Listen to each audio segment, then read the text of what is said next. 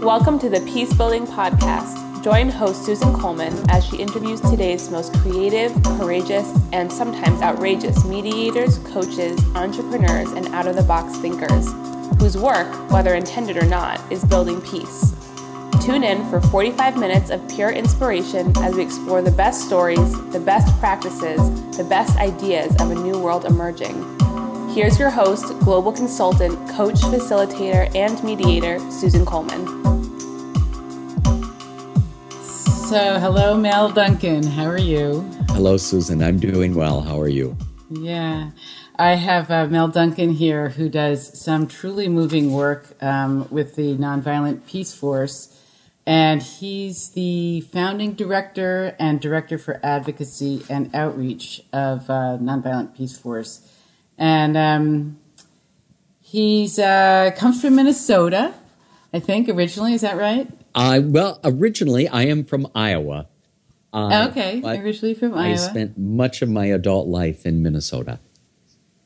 And Mel, what's a typical month for you? Like, where where do you? Because you right now you're in New York City, I think, um, but you find yourself in lots. Do you, do you travel a lot? Are you on the move a lot, or do you do a lot of your work uh, from a central location? For the past four years, I've been focusing my work in New York, and specifically at the UN, helping them to understand new ways of dealing with violent conflict other than just by sending armed peacekeepers. So I'm here in New York about three quarter time, and then I travel some, and about once every couple of months I get home to Minnesota.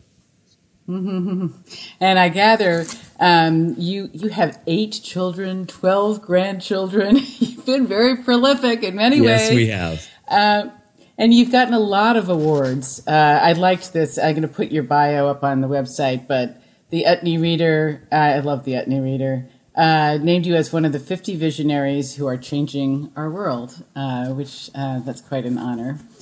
And um, so, uh, anything at the outset, I'm going to put your bio up there, but anything at the outset that you feel like is important to say about yourself before you start getting into the work? Yes. I that I am a regular human being who has had an opportunity to work with a lot of other regular human beings, and together we've been able to do extraordinary things. And people listening to this podcast also have the ability to do rather extraordinary things with the gifts that they have. Yeah it's really, I think it's so important for people to find their own innate leadership because uh, really we need a lot of it out there right a lot. now. And we, yeah. we have the capacity within us. Yeah, we really do. We really do. So um, tell us, uh, I just want to get right into this work because, um, you know, we're always uh, paying attention to time on these podcasts and the work is really amazing. And um, so I know it's not just the work of Nonviolent Peace Force; it's broader than that. And could you tell us what the work is, and uh, and then maybe we could get into some stories about the kind of uh, what you actually do and what kind of impact you think it has. Nonviolent Peace Force sends trained, unarmed civilian protectors to areas of violent conflict and while we are there, we provide direct protection of civilians who are under threat because of war. And then we work with local people at the grassroots to deter further violence. And today, in uh, modern day conflicts, 90 plus percent of the casualties of war are civilians. And Susan, that's reversed from a hundred years ago during World War I, when only 10%, and I say only, one is too many, 10% of the casualties of war are civilians. Now the vast majority of people injured and killed are civilians.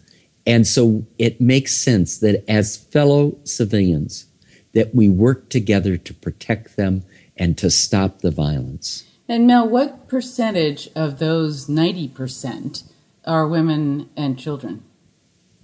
The vast majority. Uh, we find that women are uh, targeted, are um, part of strategies of war.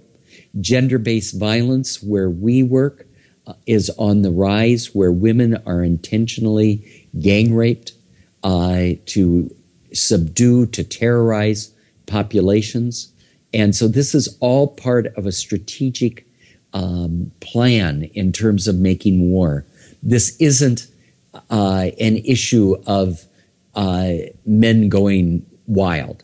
This is strategic and planned to dominate peoples. And so there's very specific strategies that we can employ that will protect women against this kind of gender based violence. And I, I, I, gather when I was reading uh, your case studies, which I, I, I think, uh, can we put those up on uh, the website along with this interview? Because I think, of course, they're really, really super interesting. Um, there are lots of different case studies of all the different places that, um, not all the different places, I imagine, but many of the different places that you've worked and the types of scenarios and how you've intervened and what's happened. Um, but I noticed that many, well, I was curious actually uh, who are the people that are the um, unarmed civilian? Is that the unarmed UCP is unarmed civilian pr- protector? Yes. Or peacekeeper protect protectors. Protector. Are they people? Are they foreigners? Are they people from the local population? Uh, who are the people that you um, that are doing the work actually on the ground? Fifty to sixty percent of our civilian protectors come from the host country and the other 40 to 50% come from throughout the world. So, for example, in South Sudan, where we have about 200 people on the ground, the internationals who are there come from 25 different countries. Wow. Mm-hmm. What's the age range of them? The age range is 25 to uh, about 58, and the median age is right about 35. And how do they find you? How do they come to even know that you exist and want to do this kind of work? Recruitment is never an issue for us. we always have many more people. And they're, they're all coming on a volunteer basis. No, they're paid. Oh, they're paid. Okay. Yes. Okay. We believe that this kind of work uh, should be long term. Yeah. And uh, people should be able to support themselves and their families while doing it. And so I our people in the field receive uh, their board, their lodging, their transportation, their insurance, their training, their uniforms, and then uh, typically will get about $2,000 uh, stipend that they cannot spend in the field. So they send that home or they put it in a bank account and have that uh, when their service is completed. And how long do people tend to work with you? It's usually about two years. Yeah, because it must be uh, kind of hard. I mean, for anyone doing this, I don't know, or very hard. I I've been in, in you know in the UN uh, peacekeeping missions, and I know how hard it is for them. And this, I'm just guessing, is even harder. Although I don't know. I mean, what your take would be on that? It is difficult. Our people live in challenging environments, sometimes very remotely. They uh, live again amid changing circumstances where there can be violence. And so uh, it is difficult. And yet we have some people who have been with us now for as long as 10 years. Wow. All right. Well, I think it'd be really great if you could go very specific and and uh, tell. Uh, you have many stories, and I don't know if you could uh, just pick a story and and and give us the description of what the situation is, what the context is, and then exactly how um, the UCP's intervened uh, or nonviolent peace force or however I should refer to it. I'm not sure. However you, whatever you think. But but to tell, you know, to really get paint a picture of what the work looks like in reality. I I'm not sure that I can limit myself to one story, but let me yeah. try. No, no, you don't need to. You could tell more than one, but yeah, it just but to really to really be specific about any particular Sure. story. Uh, we talked uh, a few minutes ago about gender based violence. So let's start there. Okay. As I mentioned, our largest team right now is in South Sudan, where that country, which is the newest country in the world and uh, probably the poorest country in the world, has uh, suffered the reignition of a civil war for about 26 months now. Mm-hmm. Tens of thousands of people have congregated in the proximity of UN compounds, areas that they now call protection of civilian areas or POC areas. They don't even call them internally displaced camps because that would dignify the conditions too mm-hmm, much. Mm-hmm. These grew up spontaneously, people speaking or seeking some degree of security based on proximity. Mm-hmm. So, in these POC or protection of civilian areas, women have to leave every day to collect firewood. They have to go deeper and deeper into the bush as their stay is extended there because the areas is there's no wood. Yeah. yeah. Yeah.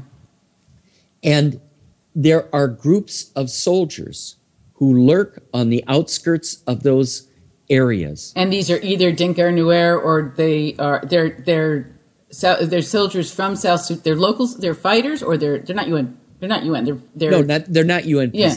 These are either government soldiers or rebel groups. Okay.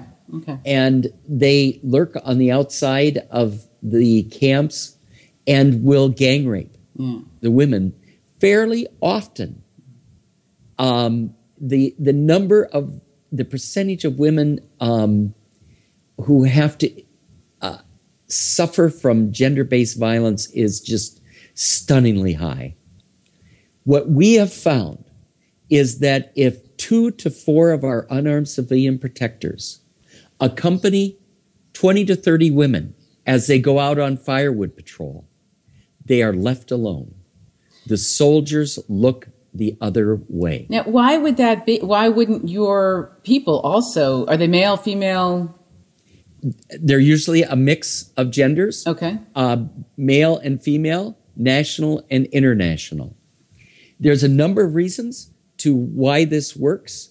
Number one, we make it our business to communicate with all the armed groups. Mm-hmm. So in advance, they knew they know who we are and why we're there. If we sneak up on somebody in the field, we haven't done our work. Yeah, okay. Are you are you identified by clothing in any we way? We are well logoed. So yes. okay, we have uniforms and mm-hmm. uh, on our vehicles, and and every everybody knows uh, that our people are from Nonviolent Peace Force.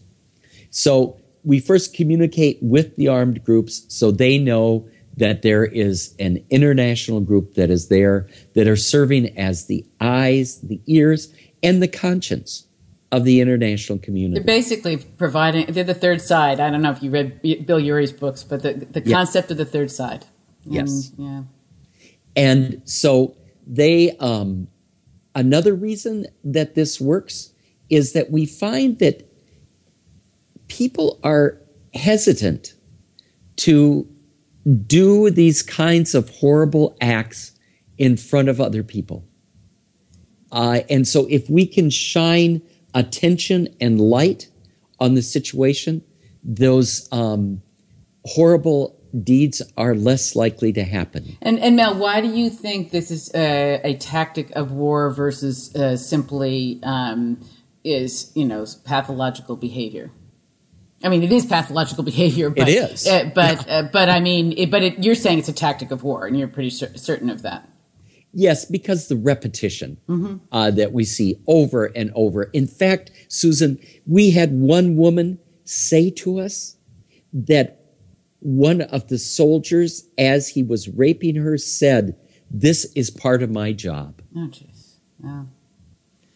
And they do it because it's a way to to not only um, injure one person, but to spread domination and fear among an entire group and therefore inhibit them and to uh, lessen their ability to act and to have agency on their own behalf. And so what we're we're seeing is that women, when supported and properly trained, are willing to stand up, even in light of those kinds of situations. So tell me about that. How does that how does that work? Uh, you actually are training the women themselves, or you're training? Yes. Okay. So how does that how does that work? We have teams of uh, women's peacekeepers. Okay.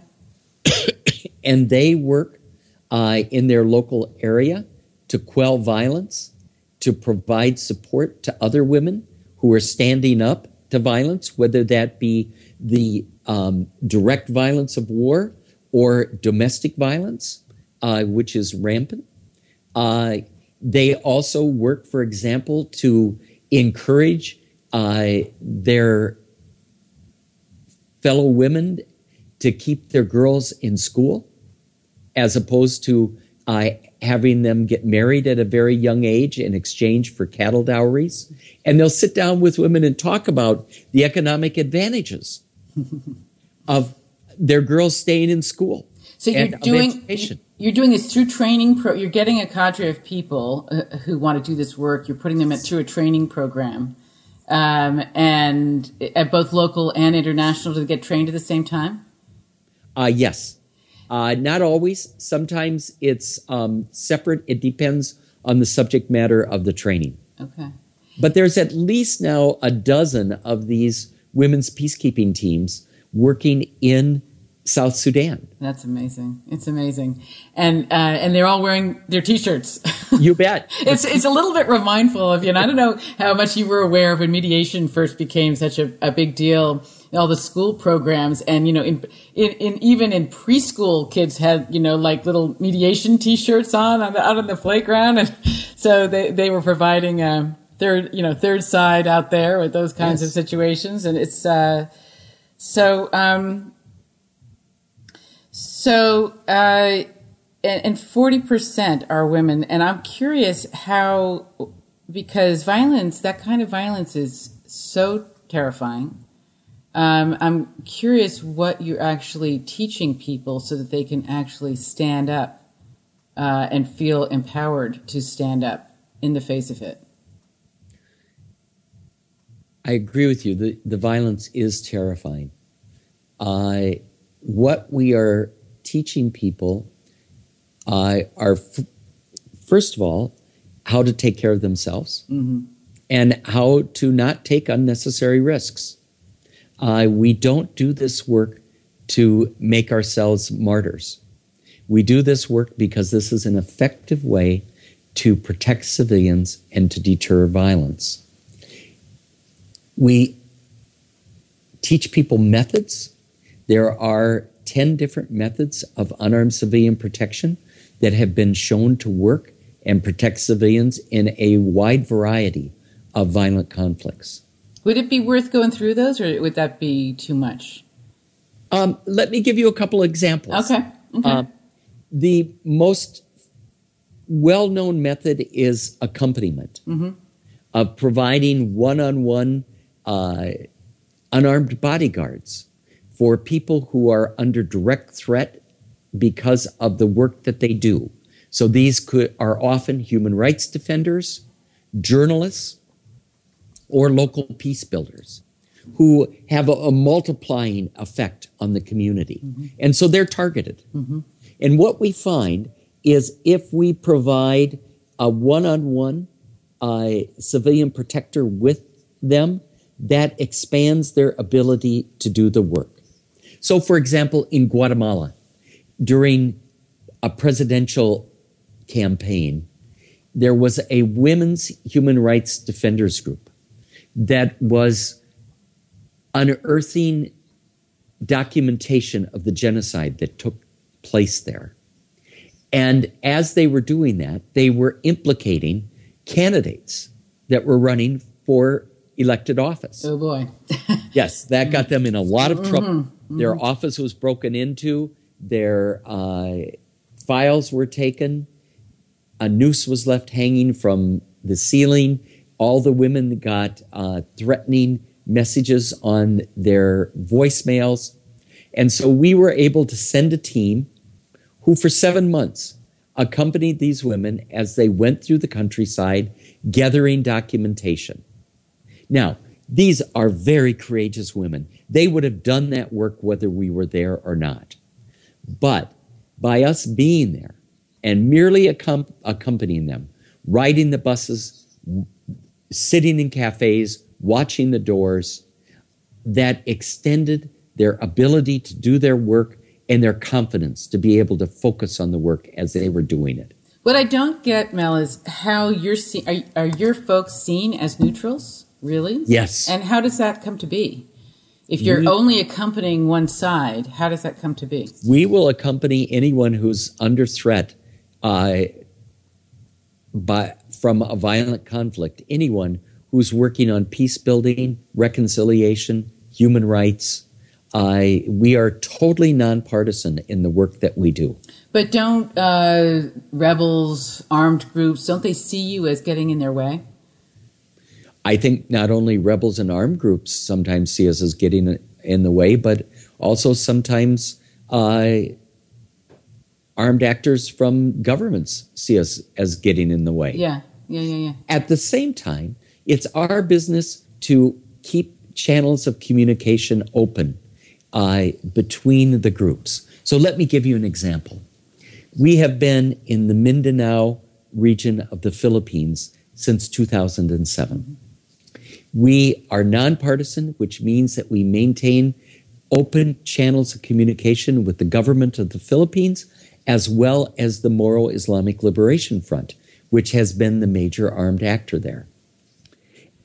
That led to, in 2009, Nonviolent Peace Force being invited by both the government of the Philippines and the Moro Islamic Liberation Front to be directly involved in the ceasefire and to oversee the civilian protection component of that ceasefire. So for four years, we had nine teams across the island of Mindanao who were monitoring, verifying, reporting, and intervening when there were threats to civilians during the ceasefire. It meant that every day we reported to the government of the Philippines, we reported to the Moro Islamic Liberation Front, and we reported to the Malaysians who were overseeing the ceasefire. And so that nonpartisanship gave us the status to be able to do that work and to play an important role in what led to a comprehensive peace agreement. Yeah, wow, wow, wow. Um, and do you have to do, you know, in, in, in a more in a more formal kinds of mediation? Uh, I would call what you're doing. I don't know if you call what you're doing mediation, but it certainly has. Uh, do you ever do you use that word? We use it, but we are not professional mediators. Uh, at times, uh, we do a lot of mediators mediating because we are in uh, very remote situations. So, an example: uh, a conflict arose in South Sudan between cattle keepers and farmers. This is an age-old conflict, not only in Yeah. South Sudan. The song "Don't Fence Me In" Yeah. in the United States Right. is about that same conflict. Uh, and in South Sudan, in the midst of a very volatile war, these conflicts take on much broader dimensions. And so a um, conflict arose between two groups. 76,000 people were displaced very quickly. Uh, a hospital was burned. A few houses was, were burned. And so we played a role of talking to the rival chiefs, of shuttling back and forth in very remote areas, sometimes walking through mud up to our knees, uh, going back and forth, and at one point accompanying the local chief of one tribe to the area of another tribe. He didn't feel safe going alone, so we provided him with a protective accompaniment. And for three days, we held the space. This was in a, a little church where the rival chiefs met. They had 300 of their men sitting outside during this time, sitting around a soccer field. That could have exploded Absolutely. but holding that space Right. right. That's really uh, uh, that concept is such a powerful concept. Um, I don't know if you're familiar with the process of open space. Um, uh, as a I am. uh, Harrison Owen is going to come on the show. Oh, actually, good. you know the the the, fa- the well, he I don't know he he was the founder, but of course it it, it emanated from a lot of uh, other places that have been you know, that kind of process has been going on forever. But simply that process of holding space is extremely extremely powerful in terms of Yes, um, people knowing that there's a third side watching. Um, so And this was this was many many hours from the capital. uh huh and uh, the agreement that was reached set up new routes for the cattle keepers to herd their cattle and by by herds sometimes in the mid or in in the United States we think oh you know there's a dozen cows right we're talking about a thousand plus Wow. head of cattle and so if they go through Yeah. the crops of a village Right. the livelihood for that village is over right, right for that right. growing season. big stakes right And so they were able to negotiate alternative routes where the cattle didn't eat the crops. And then for the next six months, we accompanied the process. It required 115 interventions at the local level to make sure that things were being up, upheld, but no fighting broke out, and 76,000 people went home. Wow. Wow. So, Mel, there's so many different questions I want to ask you. I think I'm just going to follow up on the one thing, one thread that we've had going, which is the methodology. One is accompaniment. Yeah. Ano- Another one is a is I get is is sort of you don't call yourself mediators, but an informal kind of third side, uh, nonpartisan. Um, are there other just uh, other examples of the kinds of methodologies that you're using? Yes. Um, another methodology that we use very carefully is called interpositioning, where at times we will place ourselves between two conflicting parties, either to protect civilians who are caught in the middle or to provide a buffer. Now, we don't parachute in with rucksacks full of good intentions. This sounds very dangerous. we only do this after we have had strong communication with the conflicting sides. So going back to Mindanao, during that ceasefire, two armed patrols, one from the armed forces of the Philippines, one from the Moro Islamic Liberation Front, were converging upon a village of a thousand people the people started to panic. They started to pack up. They started to get ready to flee. The elders of that village called our team who were in the vicinity. Our team said that they would come, and en route during this modern age, you have the local commanders on speed dial. And so they called the local commander of the armed forces of the Philippines. They called the local commander of the Moro Islamic Liberation Front. They said, you know, there must be a mistake. You guys all know about the ceasefire. We know that you want to honor that ceasefire. You've got a couple patrols that are within 500 meters of this village. You know, as we know, that's a violation of the ceasefire. Furthermore, a thousand people are packing right now and are about to flee, and we know that you don't want that to happen. So, to make sure that doesn't happen, our team will go and stay in the village. And what are you doing about language? Are everybody? There are there enough people on your team that speak whatever language you're? Yes. Uh-huh. Yes. And so we went to the village. We sat there. Both armed groups backed off, and a thousand people stayed home. Wow. So that's an example of Wow. imposition. Amazing. Amazing.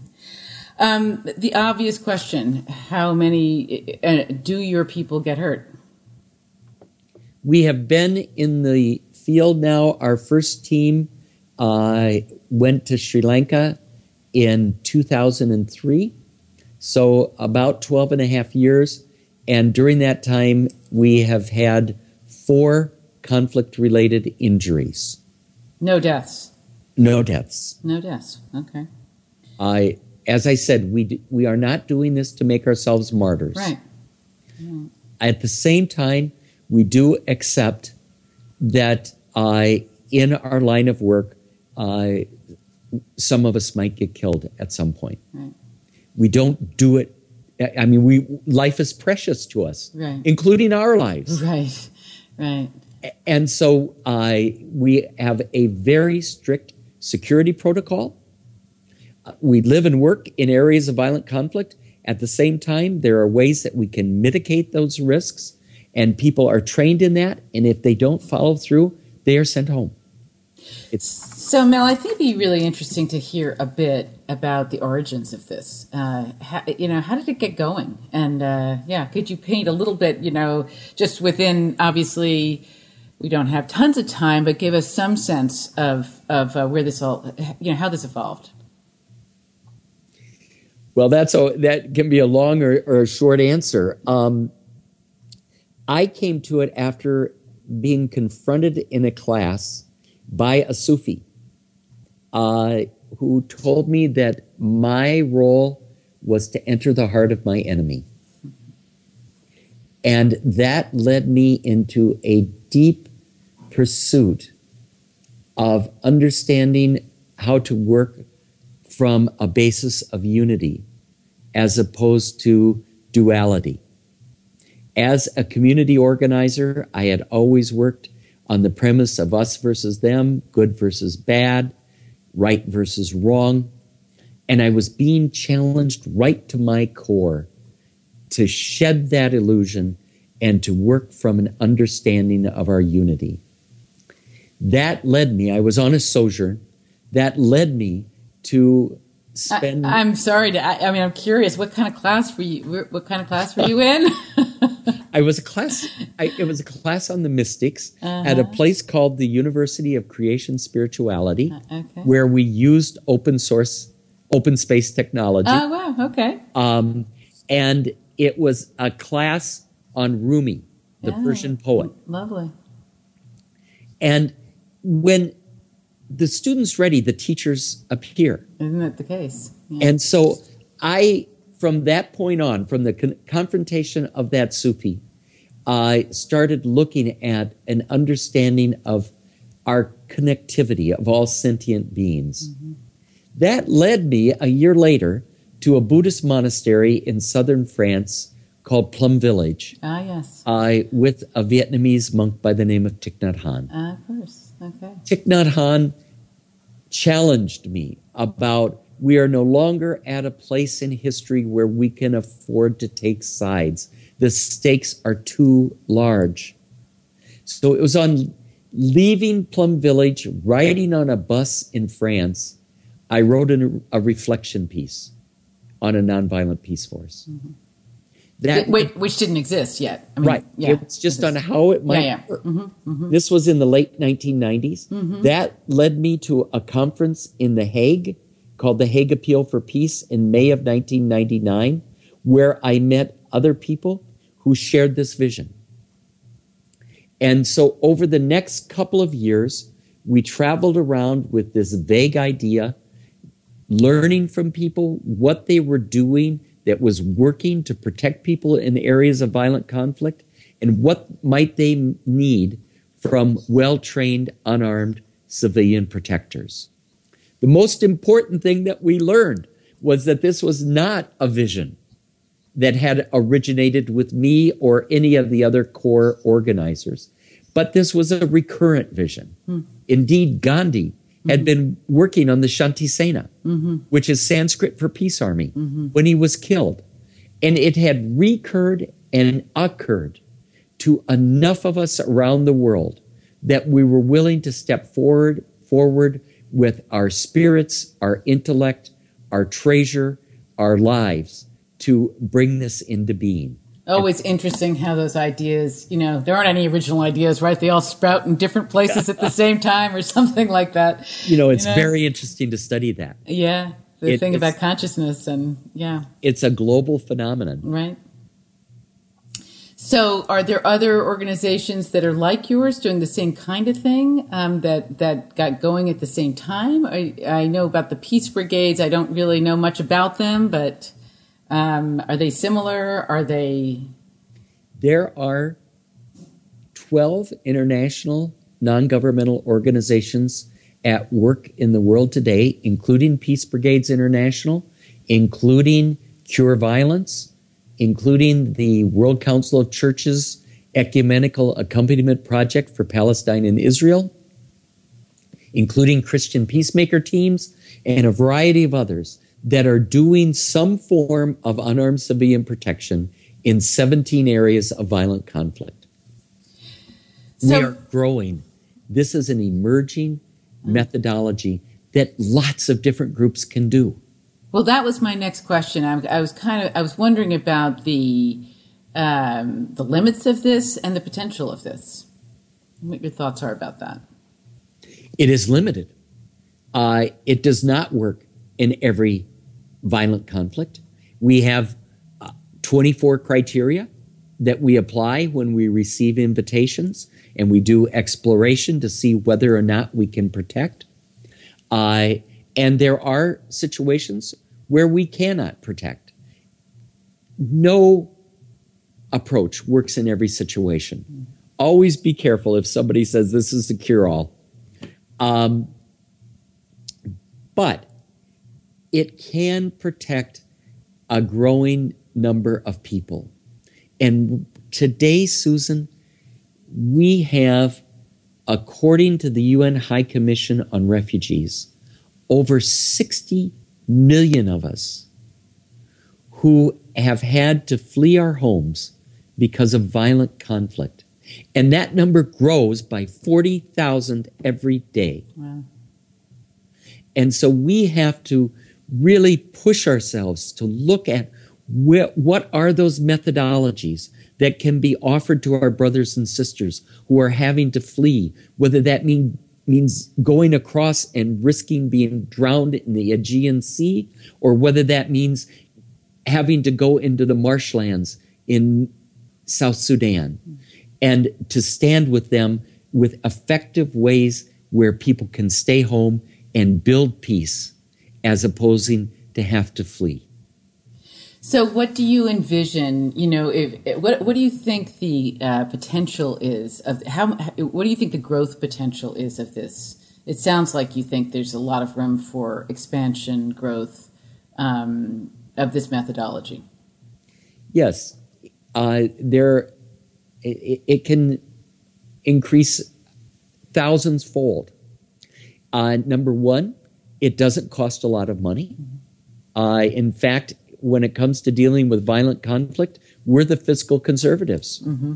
We're a lot cheaper than military approaches. Mm-hmm. Yeah. But we don't sell it because it's cheap. Yeah. We offer it because it's effective.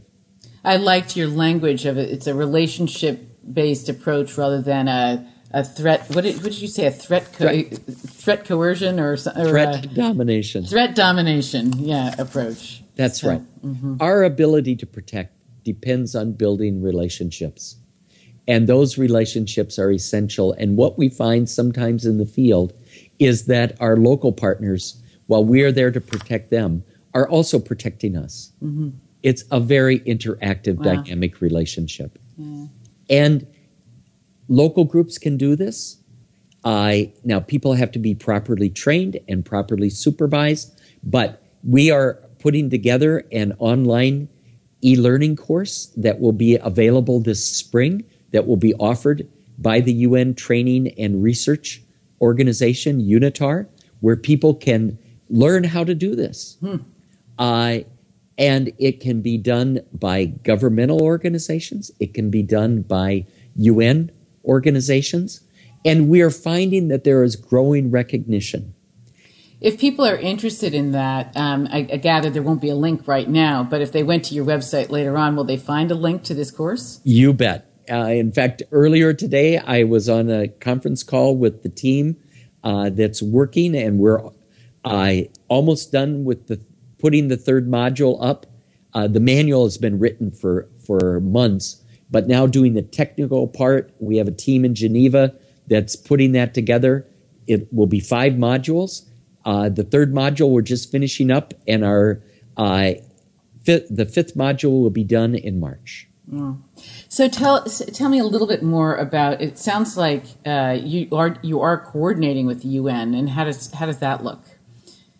we are working with them last year in two global reviews that were done by the UN, one on UN peace operations and the second one on women, peace, and security. They strongly, in both of those reviews, recommended unarmed approaches to must be in the forefront of the UN efforts to protect civilians and specifically talked about unarmed civilian protection and how it's been shown to be effective in protecting women and children. And so this needs to be a methodology that is scaled up. So, just to put that in context, uh, uh, let's see, peacekeeping missions, UN peacekeeping missions have been going on pretty, probably since the beginning of the UN. Uh, since um, the mid 1950s. Since the mid 1950s, and now this is a, a, new, this is a relatively new awareness um, yes. that this this unarmed uh, civilian protection forces um, should be incorporated uh, in in addition to um, UN peacekeeping forces. You're exactly right. UN peacekeeping was uh, not included in the charter. It came along after the oh. UN got going. Okay. And it was a new approach uh. of sending neutral, armed, usually armed, although they aren't, aren't always, uh, to areas of violent conflict. And that has uh, evolved to today 95% of the UN armed peacekeepers are in areas under a mandate for protection of civilians. Mm-hmm. Now, that wasn't in the beginning, it was much more the interpositioning approach. Right. Uh, and so, what we see is that unarmed civilian protection brings together the concept of peacekeeping with the concept of strategic nonviolence. And it's a fusion of those two uh, that then is applied to effectively protect civilians. I'm wondering if, if UN peacekeepers uh, get any of the training that your folks get or similar ki- kinds of training. Do you know? Uh, they don't. We are working on that. We are designing the course with UNITAR mm-hmm. so that it will be available to UN peacekeepers. And you know, Susan, in the field, there are plenty of armed peacekeepers who are utterly fascinated with what we do. I bet. and I bet. and are interested. I have had um, commanders invite me and say, "Come and tell us what you do and how you do that." Uh-huh. There, at that level, there is not the competition. Yeah, there is curiosity. Yeah. These guys are there because they want to protect civilians. Sure, I'm sure they just are totally appreciative of your support and what you're doing. Yeah. Um, so we are, you know. Uh, uh, burning a little daylight here, and I want to just see if there's things that we haven't talked about that you want to make sure get talked about that you think would be important. Anything that you think we've skipped over? Well, the most important thing is uh, when you think about unarmed civilian protection, it is a way to spark your moral imaginations when you hear political leaders, pundits, opinion writers say, well, you know, there's really no choice. It's either send in the bombers, the drones, the boots on the ground, or do nothing. That's a time to engage your imaginations because the only war that matters is the war against the imagination. All other wars are subsumed by it. Yeah, you know, one of my That's, favorite quotes, and I don't know who said it, but the absence of peace is a failure of imagination. That's right. and I just quoted, by the way, the poet Di- Diane di Prima. Oh, okay. Um, okay. And so that when they say it's either send in the violence or do nothing, that's when to engage our imaginations and say, no, there's nonviolent peace force. Mm-hmm. There's unarmed civilian protection. There's peace building. There's mediation. There are all kinds of alternatives that go in between those two polarities. And today we see it, and it's bipartisan. If you watch uh, in this country, in the United States, the political debates, whether it be uh, the Republicans or the Democrats, they all agree that there has to be armed intervention. It's a matter of degree. Mm-hmm. And it's a matter of you know, training versus boots on the ground versus drones, but nobody is talking about effective nonviolent approaches. How much, and this is my cynical self, but how much of that do you think is, is motivated by money that's made off of the arms trade? A huge amount. A huge amount. I, as some of the candidates are pointing out, money shapes our opinions. Money shapes our choices. When I, the majority of military commentators on television and radio, whether it be CBS or PBS, the majority of those commentators also have contracts with weapons makers. And so, of course, they have a message to deliver. And that message is armed approaches which which is you know i know we talked you and i talked about this the other day one of my motivations for this podcast was how tired i was of listening to the, media, the, the, the, mainstream media talk about violent conflict and that there's never any sunlight put on you know these kinds of things the kind of work that you're doing and other people are doing that are hugely constructive approaches to um, to it versus uh, versus something that is is uh, going to just simply exacerbate it or potentially exacerbate it that's so. right so the other thing, though, while we're on the subject of money, yeah, yeah, I we thrive on the donations of individuals, and I am not shy about telling everyone listening, we need your money. Yeah, whether that be ten bucks or ten thousand bucks, go to our website, nonviolentpeaceforce.org.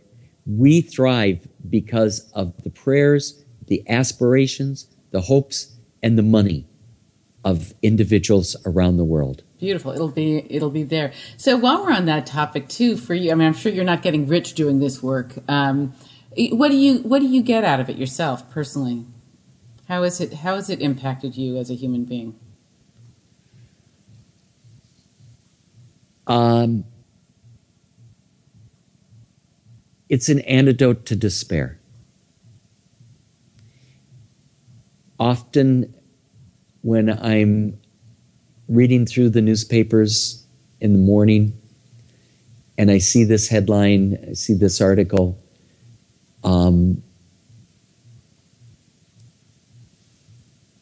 I have an overwhelming sense of responsibility. And knowing that I have the precious opportunity to be involved in creating a new story a new narrative of how to deal with the violence that can just overwhelm and kill us, literally. Uh, keeps me out of uh, the despair that uh, anyone who's paying attention is skating along the brink of every day. And Mel, do you you know, I always feel like I'm at the risk of being Pollyannish or something. But can do you hold a vision? Do you, do you think it's possible that we get beyond this as a species? That we get to a different place where we're actually doing other things than being engaged in these kinds of violent conflicts? Of course, of course, and we have demonstrated it. Uh, if you look at uh, nuclear test ban, uh, if you look at um, the abolition of slavery, and uh, if you look at foot binding, uh, it, it, there's all these practices. Now we can put an asterisk next to everything I said and said and say yes, but it's still going on here and it's still going on there. We cannot lose sight of that. But we also have to know that it is no longer the international norm yeah. that it once was. Yeah. We do change as a species. Mm-hmm. It's a matter of what direction we want to go. Mm-hmm. And if we are true to our true selves and who we are meant to be, I do have the faith that we will go in the right direction. Yeah, there's a beautiful Gandhi quote to this, and I can't pull it up in my mind, but it speaks to exactly this that over time things, in fact, really have gotten better. If you look at it, it really has gotten better. I do dimly perceive. that's his quote. That's the way uh-huh, it out. Uh-huh, that's So okay, well, listen. Uh, I guess the way people reach you is is uh, on your website, which will be uh, the, it's the Nonviolent Peace Force. Uh, if they want to sign up How do They- they, or they, They can do it. They have You to can- apply. They Uh, we, I probably will have jobs available again soon in South Sudan. We just uh, got a generous grant from the Dutch government, uh, and so we will be recruiting people. And uh, there are also ways to volunteer and to become involved in your own communities. And any parting words of wisdom to uh, this community of listeners, which of course is pretty broad. It's uh, everything from uh, people starting out to people that are more seasoned. Uh, but but any parting thoughts about building peace and what's needed? You have it within you to bring about the change that is required. Thank you, Mel. It's been really, really interesting, and I'm really moved by the work that you're doing. It's really, really beautiful work. So thank you very much. It was good to be with you, Susan. Thank you. Thanks for tuning in to this week's episode of the Peace Building Podcast. Check out thepeacebuildingpodcast.com for show notes and for more great information and resources. We like your feedback, comments, and suggestions. Please email them to Susan Coleman at susan at thepeacebuildingpodcast.com. And come join us again for next week's episode for more great thinking, innovations, and ideas to take our planet to the next level.